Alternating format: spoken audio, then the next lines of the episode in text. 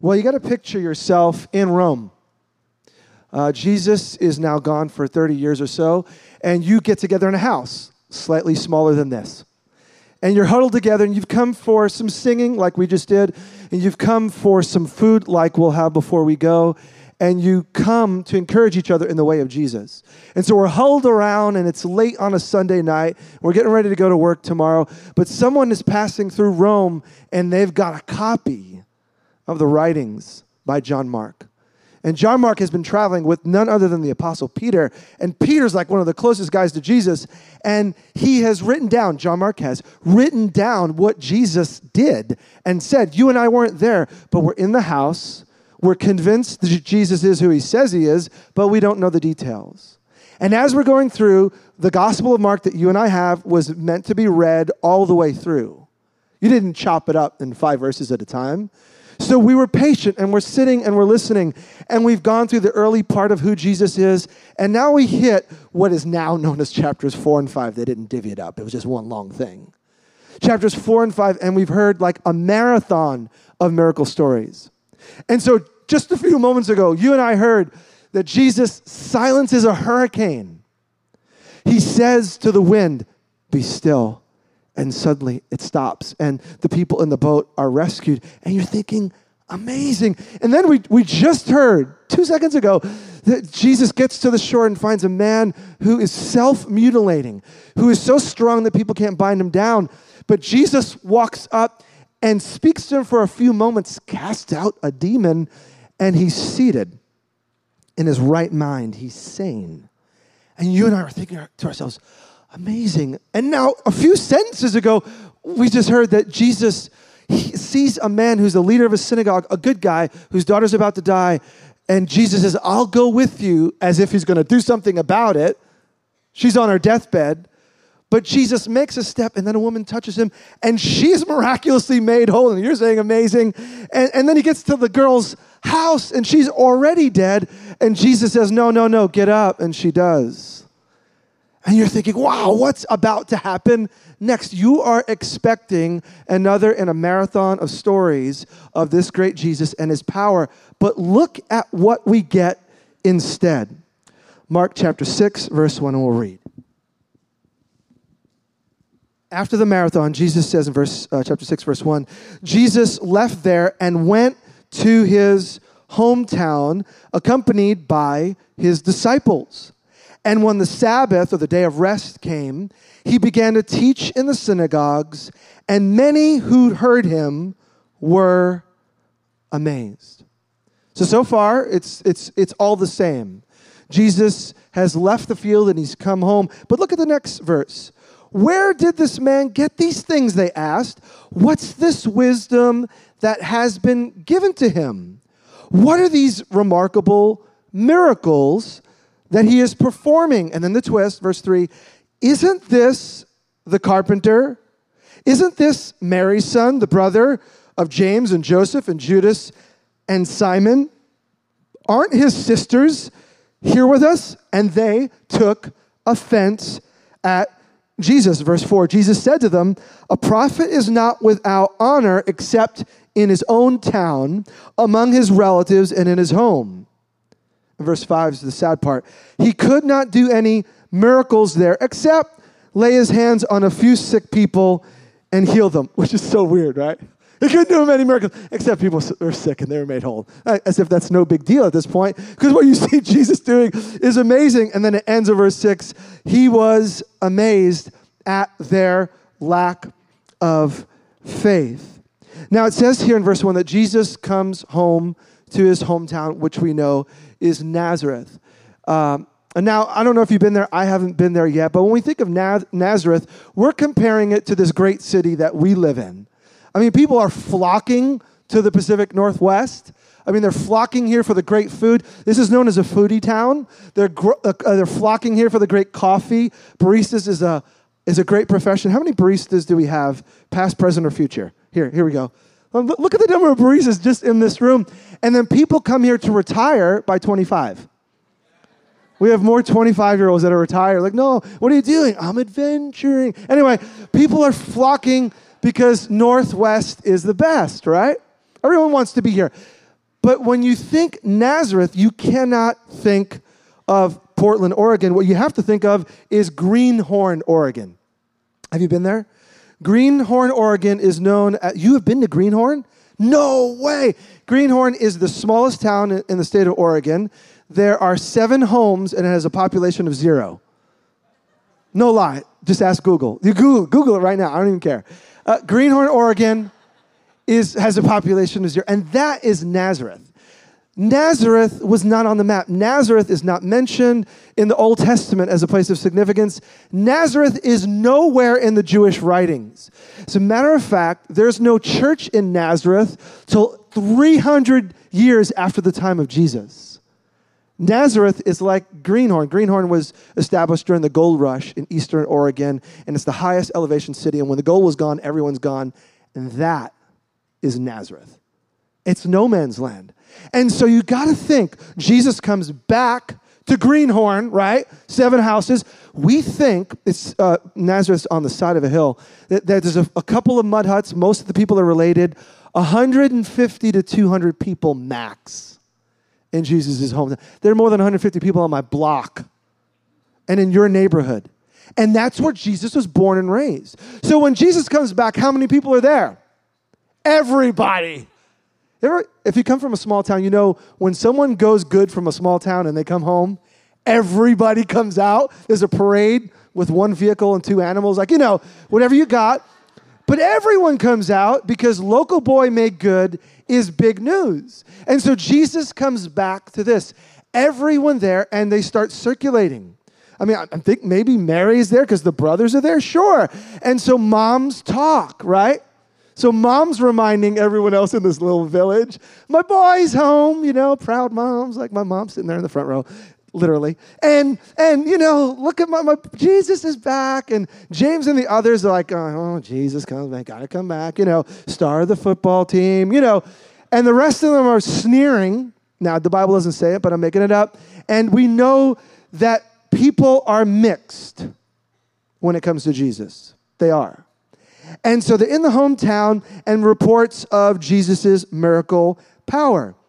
Now, you can't deny Jesus' wow factor because he's doing what no one else can do. So, as they share in the reports, we see that the scene begins to shift. They say, Wait, isn't guy, look uh, down in verse, middle of verse 2, where did this man get these things? What's this wisdom? Where are these uh, miracles he's performing? Verse 3 Isn't this the carpenter? Uh, the word carpenter is tekton. It could be a woodworker, stone worker, or metal worker. Jesus is buff. Uh, Jesus, and we don't know exactly what he did. We all think wood. There wasn't a ton of wood in Nazareth, so he probably did a little woodwork, a little stone work, metal, we don't know. But he worked with his hands. He's the guy who came. You know, you can't fix the window, and he comes and fixes it. You can't repair the toilet. There were none there. But, like, you know, he could, he's a handyman. He is blue collar to the core. And again, we, we want to shake up our sterilized view of Jesus he knows what a hard day's work is like, and he's not afraid to get his hands dirty. That's Jesus, which is a mystery and which throws people off. Why? Because the scribes in their day, they went to the elite schools. So Jesus is a rabbi, a teacher, but he's not like an ordinary rabbi. He's not like an ordinary teacher. And so, where the others are holed up in a classroom, Jesus is working with his hands. And so, they're, they're not so sure Jesus is altogether someone worth following. Why? They grew up with him. They know him as the boy next door, and he's just like a carpenter's son. And so, can someone extraordinary come from this place, for one thing? And can someone extraordinary really come from such a normal, humble life? And so, their opinions about Jesus are thrown off. Now, we know Jews they didn't look down on hard work to this day. If you know Jewish people, they are some of the most hardest working people that, that are known in any culture. So we don't think the townspeople look down on Jesus because he was a hard worker. We know that they value that. But remember, who's Mark writing to? The Gospel of Mark is written to people in Rome.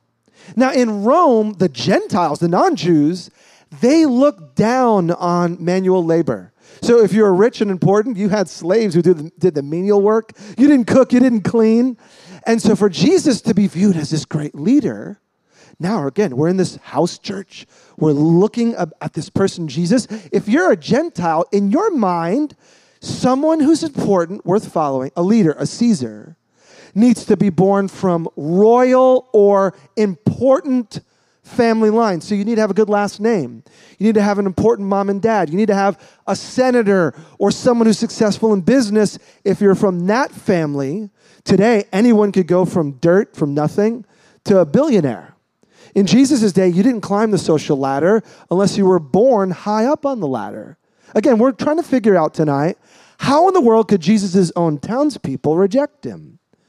Well, we think that some who are listening who are non-Jews, when they hear that Jew is a blue collar, Jesus is a blue collar worker, maybe they took offense at that. We don't know all that's going on, but we do know there is a slam against Jesus, and it's right in the middle of the text, verse 3. Isn't this the carpenter? Isn't this Mary's son? Again, no big deal to us. But you need to remember in the first century, uh, to be male was to be more important, and I'm, I'm making that in a nice way. To be male is to be a leader, to be female is to be, in some places, considered property. So at the time of Jesus and beyond, people didn't look uh, high at the role of women. And so if you talked about someone in their family, you said who they were in relation to their dad. And so Jesus should be known as the son of Joseph, but we know that it's the son of Mary. Now, we don't know if Joseph is still around. There's lots, if you read a lot of books about this passage, you get all sorts of opinions. But we do know this that when Jesus was born, small town, right? Everyone knows each other. That, uh, that Mary's wedding day and the time that she gives birth to Jesus were just a couple of months apart. So we do know if they got married in June, they had a baby in September. Now, we know because we know the story that this was a movement of the Holy Spirit of God. Jesus was born, yes, of Mary, but not of Joseph. God gave birth to Jesus, so to speak, through Mary. He, he, uh, he helped her to conceive. But in the town, would you believe that? Mary and Joseph get married, and a couple of minutes, a couple of months later, they have a kid. It was God. yeah, right, okay. So we do know that Jesus' upbringing, small village, 200 people, there's a scandal about their family. If you're from a smaller town, my wife and I lived in a small town for six months, uh, a, smaller town of like 75,000. And wasn't it weird, hon? We'd go to the supermarket and we'd bump into people. We just moved in and like everyone knows your name. It's like freaky, you know. And you're like, wow. And, and gossip spreads like wildfire. It's faster than the internet. And, and, and in a smaller town, word travels fast. So, so there is a slam. Isn't this Mary's son? Implication. Yeah, uh, he doesn't come from a high family. Actually, he comes from a family that we're, we're a little suspicious about. And then a little bit about brothers and sisters. Uh, isn't the brother of, uh, isn't Mary's son and the brother of James and of Joseph and of Judas and of Simon? Aren't his sisters here with us? If you're reading, they don't even they don't even give the sister's name. Uh, again, in their culture, the role of women was much uh, further less than men, and um, and we know that they took offense at him. Now, a little aside here, because some of us have been brought up in traditions um, that say, well, well, when I grew up going to church, not myself, but maybe you, you'd say, there was this whole thing about about Mary always being a virgin. And how could it say that his brothers and sisters were there? Just this is a little rabbit trail, but it may be helpful depending on your tradition. Nowhere in the text does it say or imply that these, these were his half brothers. Some in the third and fourth century, 300, 400 years after the time of Jesus, there were these sayings, these creeds about Jesus always being a virgin, not just during the time, I'm sorry, Mary being always being a virgin, not just during the time of Jesus, implying that these brothers and sisters were either probably from Joseph and a previous wife. Just to let you know, side rabbit trail, you don't get that from the text. As a matter of fact, the way it flows in Greek, you can't imply this in the text. It's a later tradition that later, in some of the historic churches, became a commonplace teaching. Side note that's why we study the Bible so seriously every week. Because it's easy to grab onto things that somebody told me that and to pull that in as true. And so we want to carefully look at the scriptures. And I encourage you, everything that's said from the stage, carefully test it with what the Bible teaches. All of us have an opinion. We, we share what we think we know. I think about 80% of what I say is right, maybe 80%. And 20% is maybe half true. Hopefully, I'm not telling a flat out lie, but you know, like I don't have it all together. The problem is, I don't know which 80% is right and 20% is wrong. Like, I'm growing, I'm learning. So, all of us, not that we doubt what we hear, but we need to test it with what? The scriptures. And so, again, side note, I believe that uh, these other brothers and sisters of Jesus, they're, they're like blood rela- related, full on brothers and sisters. Again, rabbit trail, but I thought it to be interesting. So, there you go. Um, so, we know, we know that from the text. End of verse 3. Aren't his sisters with us? And they took offense at him. The word here is scandalon or scandal. They scandaled him. You could translate this that they took it as a stumbling block against Jesus, or they were repelled by Jesus. This is not a lighthearted word. Uh, what they're not saying is, we're not so sure about Jesus. At this point, when they look at Mary, brothers, sisters, miracle power, they come to the conclusion in Nazareth, again, 150, 200 people. Jesus and all that he's for, there must be something wrong. So there comes to a point in your life, in their life, in my life, where you get the facts together. You come, you listen to some teachings, you listen to some podcasts, you interact with Christians, you do your research. But at a certain point, you make up your mind, right? And right now, maybe it's a little fluid. You probably have an opinion, strong, maybe flexible, about who Jesus is. What we get from Mark is rapid fire. He did miracles. The crowd was amazed. He did miracles. The crowd was amazed. He did bigger miracles. The crowd was amazed. And now he comes home. They talk about his miracles. They're amazed at first, and then they become convinced that Jesus is worth repelling. He's a stumbling block to their faith. They're not going to follow him at all. And I hope that none of you would make that, cla- that claim. We do know that the brothers of Jesus, I'll throw it up on the screen for you to look at. John chapter 7, verse 5 says, Even his own brothers did not believe in him. So let's not like look down on Nazareth too fast, right? Let's be generous.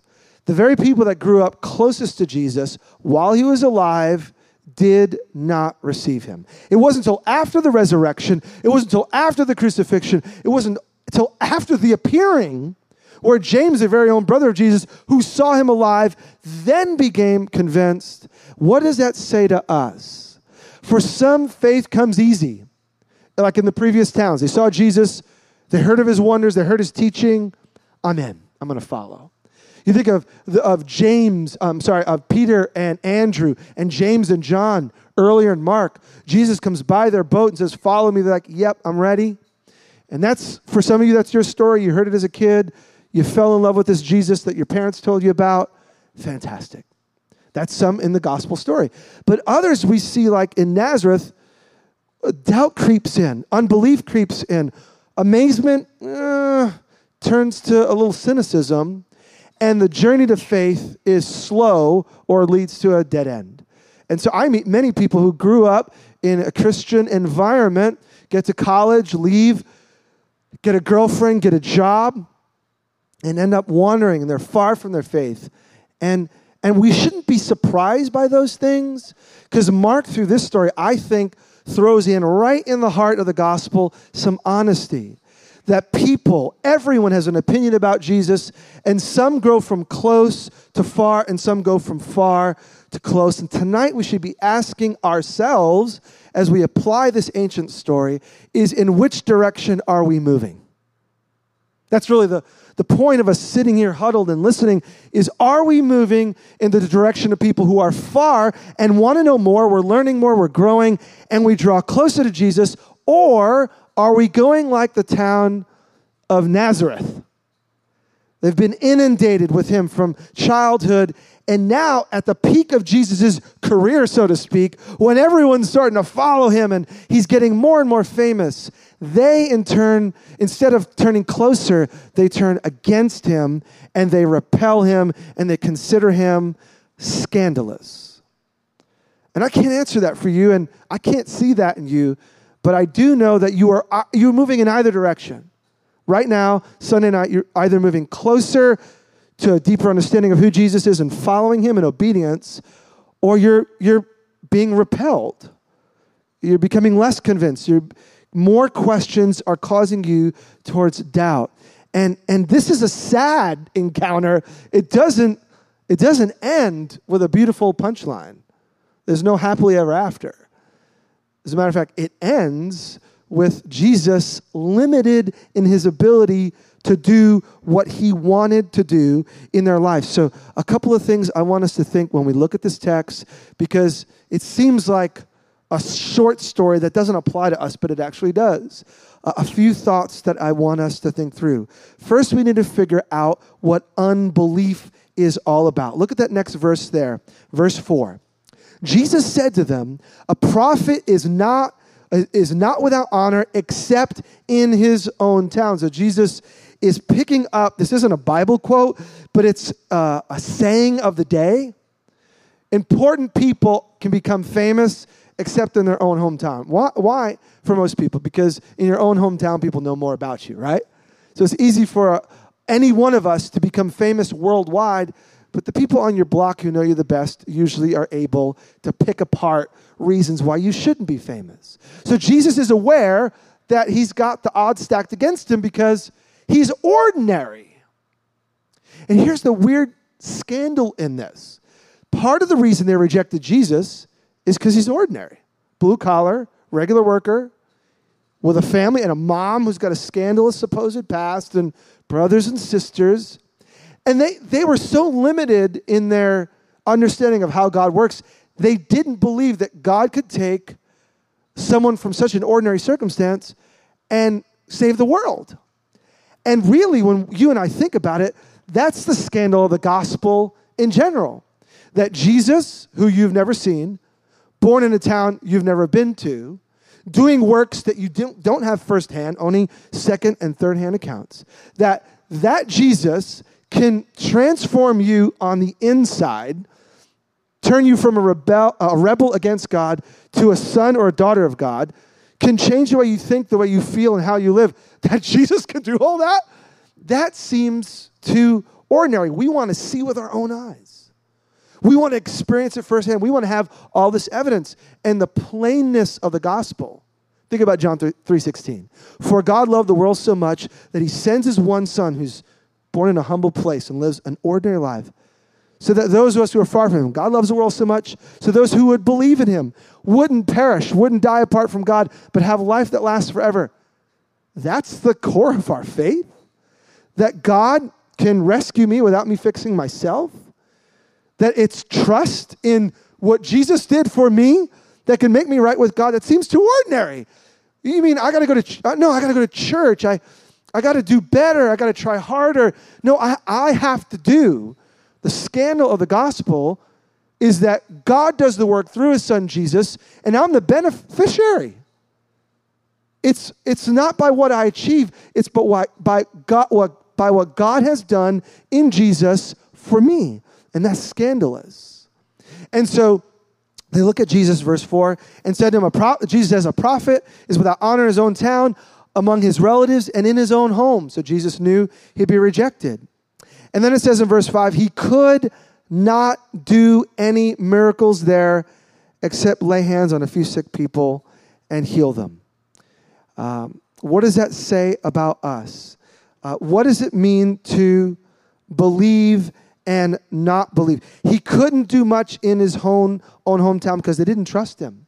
Unbelief is this. Let's throw it up on the screen. Unbelief is our unwillingness to commit to the other's words or action. What is it that kept people from receiving Jesus? It says he couldn't do any miracles there, only heal a few, only take care of a few that are sick. It's because of their unbelief. Unbelief isn't isn't that uh, I have a few questions, I'm not sure. All of us have seasons in life, and maybe you're in a season like that right now, where you wonder, you're not so sure. But what, what those in Nazareth experienced was not just, I have got a question or two, their doubt moved to unbelief. They were unwilling to commit their lives to the leadership of Jesus. And we see that our unbelief can stop what Jesus longs to do. Did Jesus care about everyone sick and troubled in Nazareth? Yes or no? Yes. But Mark gives us an honest assessment. Somehow, in the mystery of how God works, and don't even ask me the, the finite details, I don't know. But I do know that there is a link between my response to who Jesus is and his response to me. And so in all of these other towns, he is free reign on setting people free. Think of the lady, one encounter prior. She just runs up and touches him, believing if she just touches Jesus' clothes, that whatever Jesus has will be transferred towards her. She's made whole. But here in his own hometown, Jesus is seemingly limited. Four things I want us to see tonight from this text that may be helpful as we wrestle with our own questions, with our own doubts at times, and with our own wonder as to God, why is there such a little bit of your activity in my world? Number one, if you're taking notes, is Jesus can be divisive. Jesus can be divisive.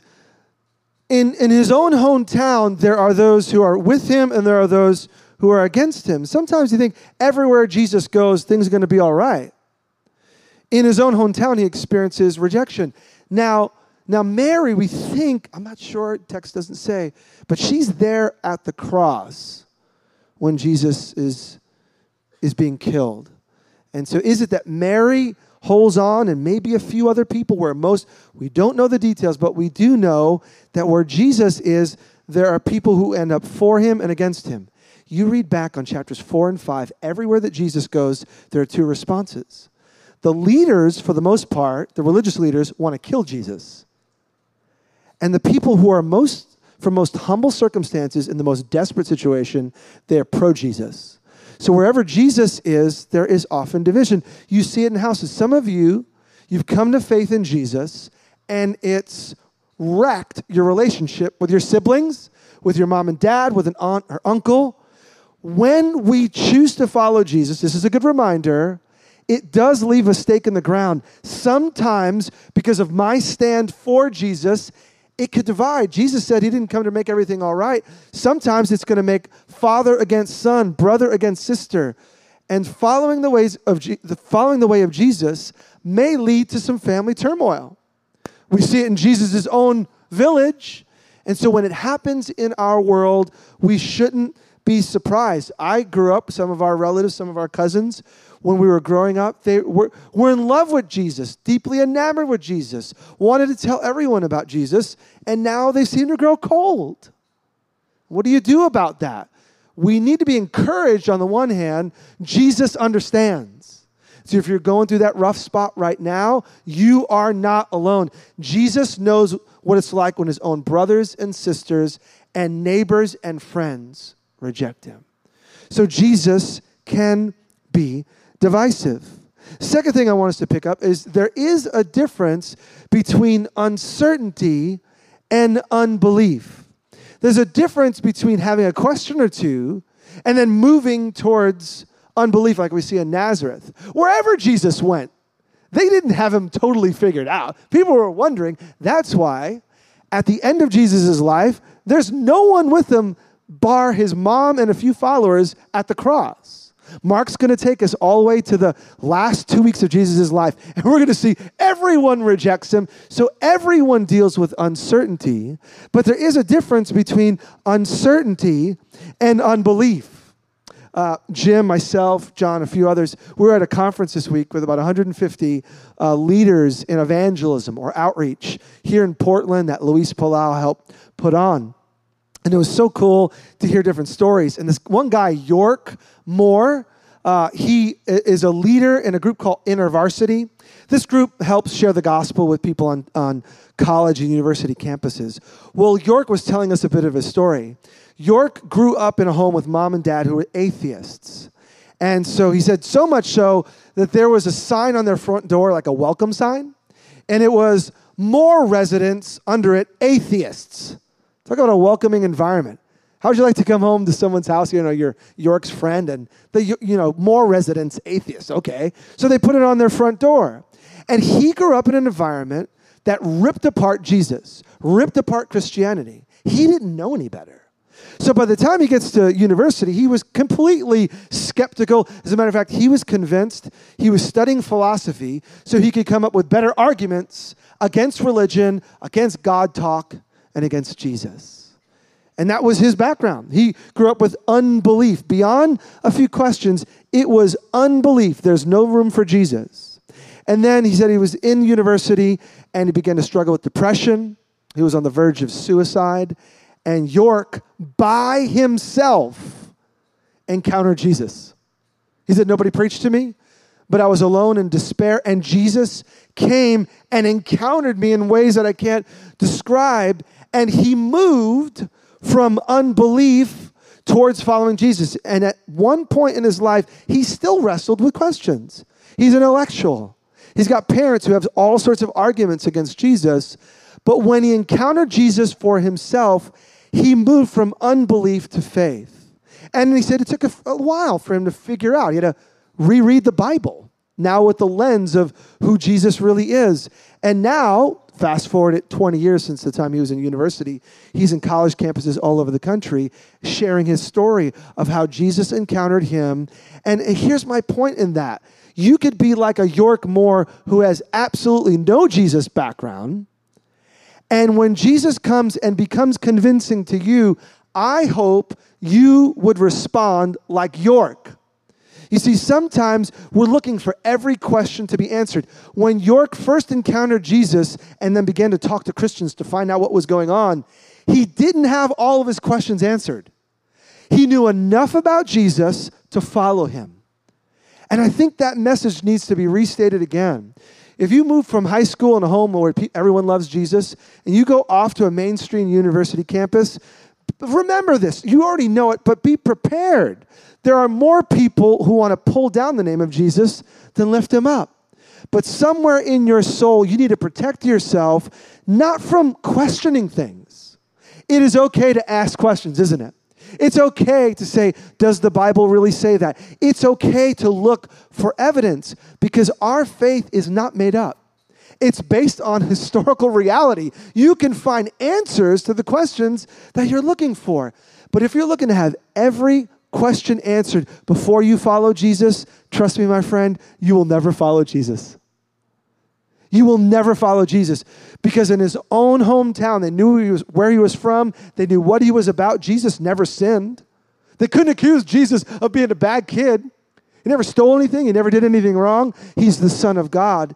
But even with that, they still went from uncertainty towards unbelief. And I pray that wouldn't happen for you. So, not only do we need to keep away from unbelief, number three, familiarity can be dangerous. Think about this. If there's any crew that should follow Jesus, it's those in Nazareth. But those who've been exposed to the most bits about Jesus sometimes push him away. Let's just, let's just be honest. If you've grown up and you had a little bit of Jesus for breakfast, lunch, and dinner since you were five years old, you know, prayed at every meal, and went to maybe Christian schools and, and everyone Jesus talk, you can grow numb to the name Jesus and lose awe, wonder, and amazement. I think this encounter in, in Mark 6 is so relevant for Portland today. Because we live in, a, in an area where there's two things happening. Some have no bit of Jesus, no background, but let's remember when Jesus comes to town, so to speak, he can convince York Moore in one moment that he's alive. So you can get the most secularized or atheistic human being. You could be sitting here tonight and say, That's me. Jesus is real enough to make himself real to you and convince you in a moment. God does that. He's amazing. But for most of us, we've been exposed to Jesus for too long. It's like taking a, some medicine for too long. If you take any medication too long, what happens? Your body gets used to it, right? It's like working out. You do the same workout routine within a few weeks, it no longer has the same effect. Your body has a way to adjusting, and what you did, you know, curling 10 pounds no longer does anything. You need to change it up in order to make a difference. And some of us, we've been exposed to Jesus so long that we see him as ordinary. That's Mary's son. What are you doing tonight? Eh, I'm going to church. Why? You know, that's, that's what we do. We forget that right here in this room, the Holy Spirit of God is right here. Like, think about it. this is amazing. He is at work in every human being in this room. He's not working me. If you're not following him, he's knocking on the door of your heart. If you are following him, he actually resides, don't ask me how, in you. God walks with you. Jesus knows your thoughts. Hello. You know, this is like, and Jesus can do anything. Like right now, absolutely anything in your life, in your world, Jesus can handle it. He could do something about it. As a matter of fact, you're saying, well, I don't know if Jesus can change that. He can do it right now. This is, but we're like, yeah, but I just want ice cream afterwards. Like, you know, like we, we, we, we, we become numb. And my friend, let's let this encounter in Nazareth remind us that, you know, familiarity breeds what? Contempt. I think about my wife. We, we met when we were both young. We've been married for 20 years. We've known each other for 25 years. When I first met Carmen, you know, the moment I put down the phone, this was pre like FaceTime, pre like video. I actually like talked to her and didn't see her at the same time. And and when I'm not kidding, I remember putting down the phone. Dad, you're gonna love this. Our rotary phone. Like you, know, some of you are old enough to know. Like, uh, and I, I'd put it down. Like, I miss her. I want to. You know, some of you have had the joy of being in love, right? And you're like, oh, and, and, and in the room, and there she is. Oh, and what happens over time, if we're not careful, anyone in a relationship, you get it. If we're not careful, Carmen is the same amazing woman that I met 25 years ago. But what has changed or can change if I'm not careful is I can become accustomed and lose the sense of wonder of what it means to be in love. And if we're not careful in your relationship, you're married five years, 10 years, 15 years, 20 years, and couples don't move apart in a day. It happens incrementally in small pieces as we lose that sense of awe and wonder, right? Now, if that happens in human relationship, we get that. Is that happening in your life when it comes to Jesus? Have you been hanging out with him for so long? This is like your buddy that sits on the couch next to you as you watch a movie and eat chips. Or do we forget that he's the creator of the universe and madly in love with us, that he's the Son of God, high and exalted, that he's coming back to judge the living and the dead, that he's going to make all things new? Everything in this universe is going to be remade by Jesus. Has this become such a commonplace message that we've lost our sense of awe and wonder? You're saying, well, so what about that? Here's why it's so important. When we lose that sense of who Jesus is, it affects the way I live today. If I get so accustomed to living with my wife, then I, I, don't bring flowers. I don't tell her I love her. It can happen to me. It happens in seasons. I think we're in a good season right now, but I'm not going to put you on the spot.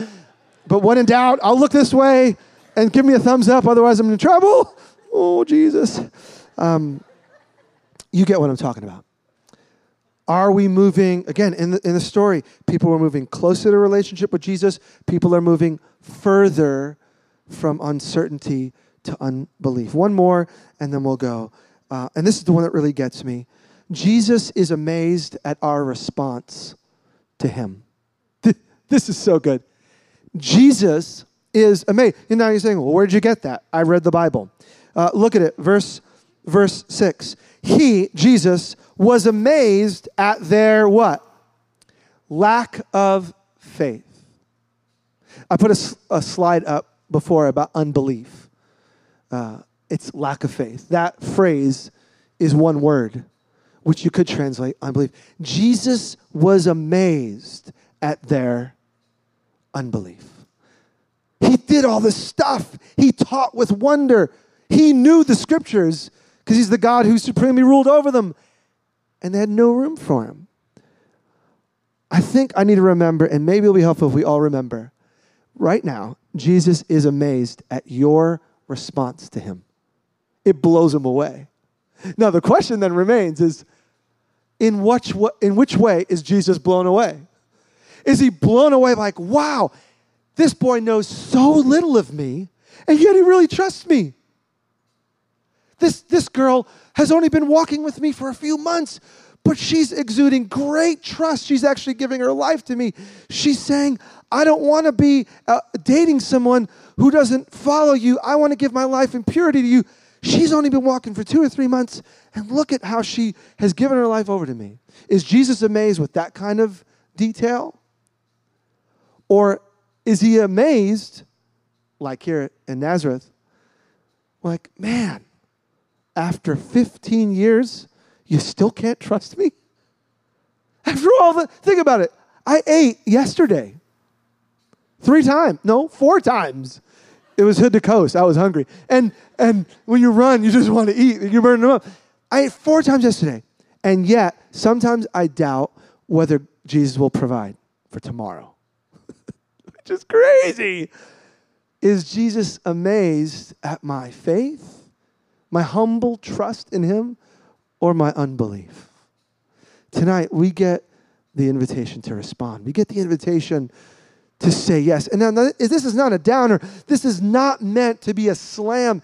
If you've struggled in this area, you've had questions, you've had doubts, you say, Well, what do I do? I still have doubts, Jose. I don't know what to do.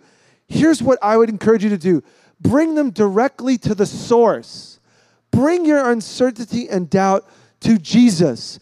Don't hide them from us. Express them to people that you know and love and trust. Bring it out in the open, but don't come and play games as if you believe and walk out hurting because you're saying, I really don't. Find someone who knows and loves Jesus, express that, and hopefully, as God gives you a more greater understanding of who He is, you will respond in faith. Jesus couldn't do much in Nazareth because they didn't believe. And so that leaves me with this reality. In my world, I can keep Jesus from doing all that he wants to do if I refuse to trust him. And as a follower of Jesus, you need to know this. He's not mad at us when we have moments of doubt. But he can't do all he wants to do if you refuse to trust him just like a child. That's how I think Jesus said. Great are the kids in the kingdom because the kingdom is just like these. So my kids wake up in the morning, they're not stressed about the bank account. They're not. They're like, Dad, make pancakes. Because they trust that their dad, who loves them and cares for them, is going to give them what they need. And in the same way, you and I can come to the living Jesus and say, Dad, breakfast, I need you. And if you'll lay your trust at Jesus, you will be amazed. Tonight, we want to respond in worship, not just in singing songs, but we want to respond not like our friends in Nazareth. And so you get another opportunity. I pray that you wake up tomorrow, that you're alive tomorrow, and you get another opportunity tomorrow. But maybe you don't. I don't know. But tonight, as long as you're breathing, maybe we could respond with a sense of awe and wonder and say, Jesus, if I'm struggling with my unbelief, help me in my unbelief. Jesus, I trust you again uh, as we move into worship because we've reconfigured the room. Just some helpful thoughts. Uh, John's going to lead us in a, in a couple of songs. We're not going to open up the table uh, yet. We want to stand, and why don't even do that? Why don't you stand with me, and we're going to worship by singing in a moment. We want to give some room to chill. Don't feel like you got to go off somewhere. Where does this hit you tonight? Where are you struggling tonight? Eventually, when we open up the tables, if you're new here, we've got tables around the room where we have the bread and the cup, and in a few moments, we'll get you to pick that up and we'll take together.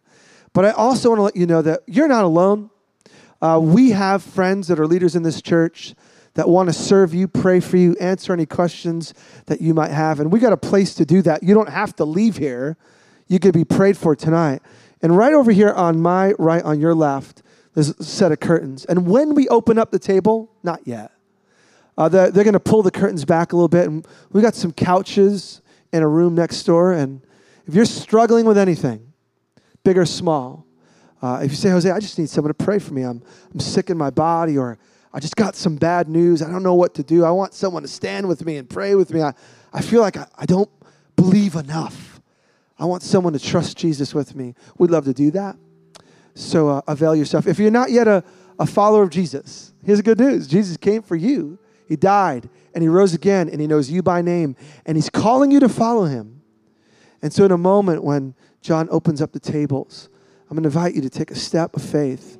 If you want to put your trust in Jesus, I'm going to ask that you go in through that little curtain and go into the prayer room and just, just tell the person who's standing there, hey, Jose was talking about me and I, I want to follow this Jesus. And they would love to pray for you. Make sense? Let's pray.